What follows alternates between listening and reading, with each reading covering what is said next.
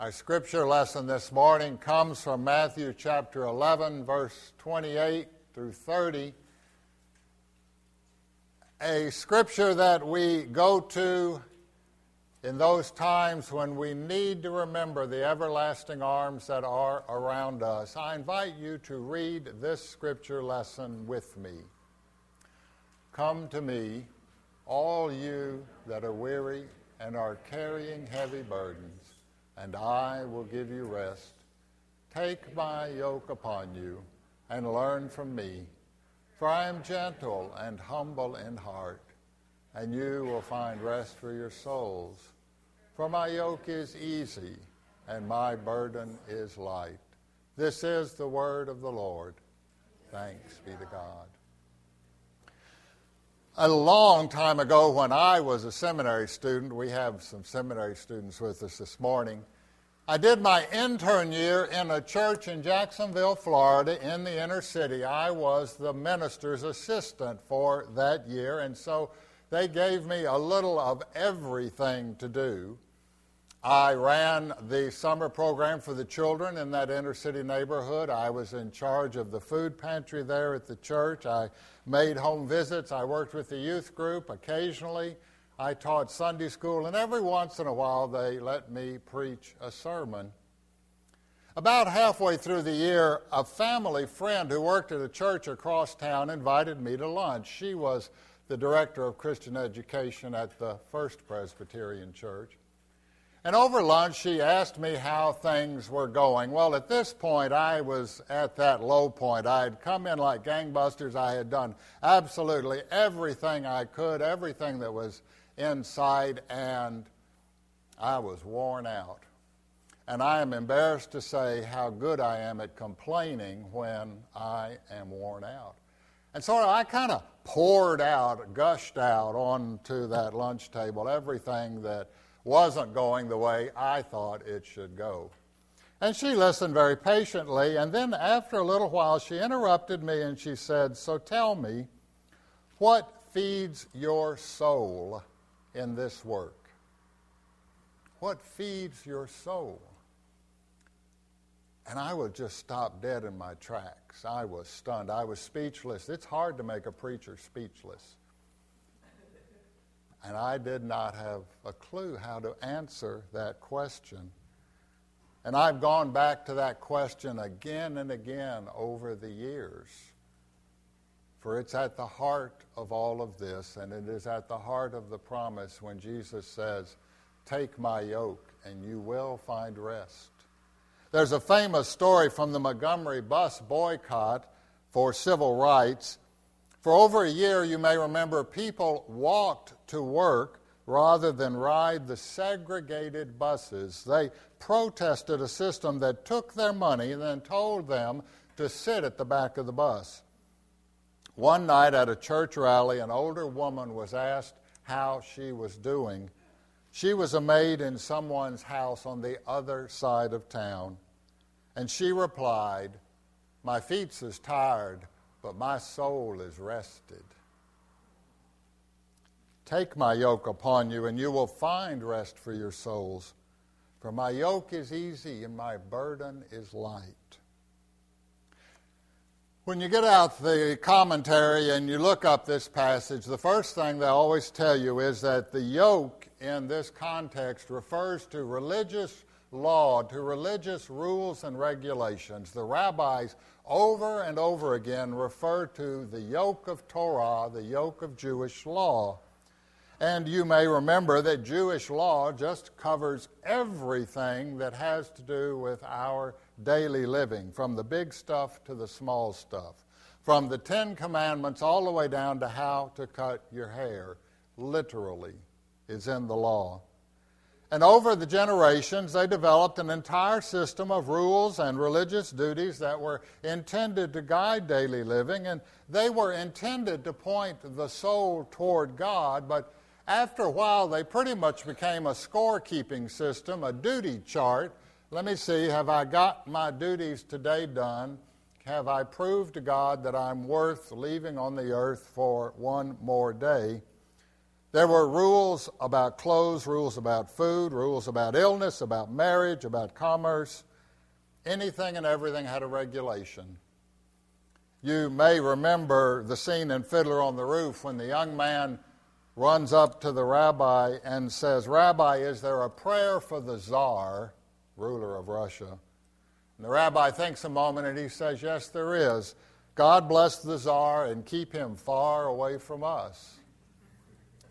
A prayer for everything, a rule for everything.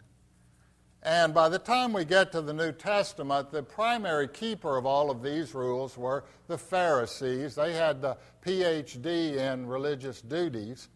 And not only did they keep their own checklist, but they watched everybody else to see how you were doing on your checklist and how you were doing on your checklist.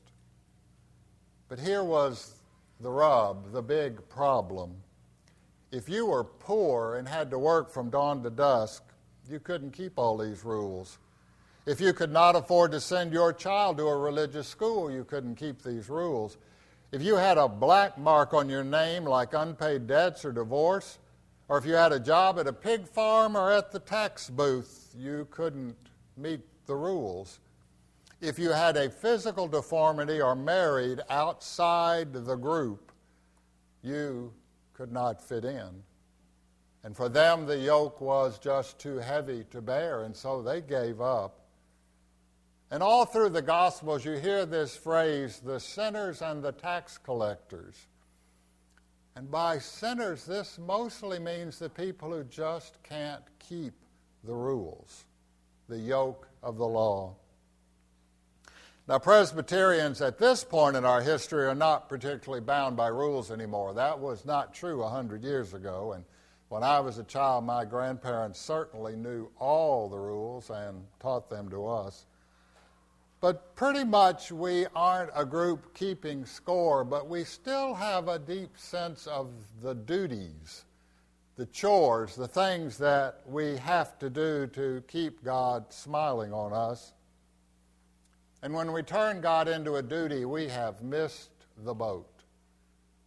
When we turn God into someone who's keeping score, we do not understand what Jesus is trying to say to us. Come to me, all who are weary. I'll give you rest, not a sheet to fill out. Every once in a while, I have a church officer, an elder, or a deacon who leaves the church when his or her term of office is over. He or she did all the duties of the office and then went out the door as soon as the term of election was over. And it always makes me deeply sad because it means that they turned the whole thing into a duty, something they had to get done. Then nothing was going on that fed them, and they could not wait for their three years to be up to be free at last, free at last. I hate it when that happens. Because once someone decides that God is simply a duty, it is hard to get them to hear gospel again. Every family, of course, has chores, things that need to get done. Somebody needs to turn on the lights and fix the light bulb that's burned out right over there. Somebody needs to hand out bulletins and practice with the band and volunteer for the confirmation class and clean up after a church supper. But in healthy families, we have at the center a sense of belonging, a sense of welcome, even love. We do not earn our way into the family by doing the, the chores. No, we discover we are loved. We discover we are welcomed. And then we walk in and say, How can I help?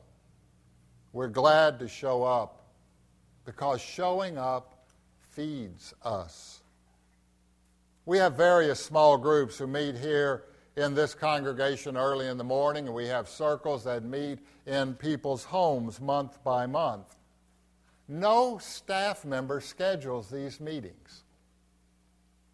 And yet, people put them on their own calendars and show up on their own time because something is going on there that feeds them. The early morning groups that meet up here in the library, they get together for about an hour. They read scripture. They share stories, they pray for each other. They show up because their souls are nourished, not because they were assigned this group. Jesus says to his listeners, Come to me, all you who are worn out with trying to prove yourself worthy of love, of trying to prove yourself worthy. I'll give you a break. Take my way, come with me, and find rest for your souls. None of us are farmers, but we've all seen the pictures in our Sunday school books. The yoke is that wooden thing that drapes over the shoulders of the ox. It is a device designed to connect the ox to some work. A yoke that fits is one that is carefully crafted so it doesn't rub the shoulders or doesn't twist the neck of the ox. The yoke that fits makes the work lighter and more doable. Mostly it makes it lighter because the yoke is always connected to another. The yokes come in pairs. When we pick up this lighter yoke, we are in good company. We do all manner of things together here because we get to be with Jesus and his friends. Fred Craddock tells about the time he was a visiting preacher at a congregation.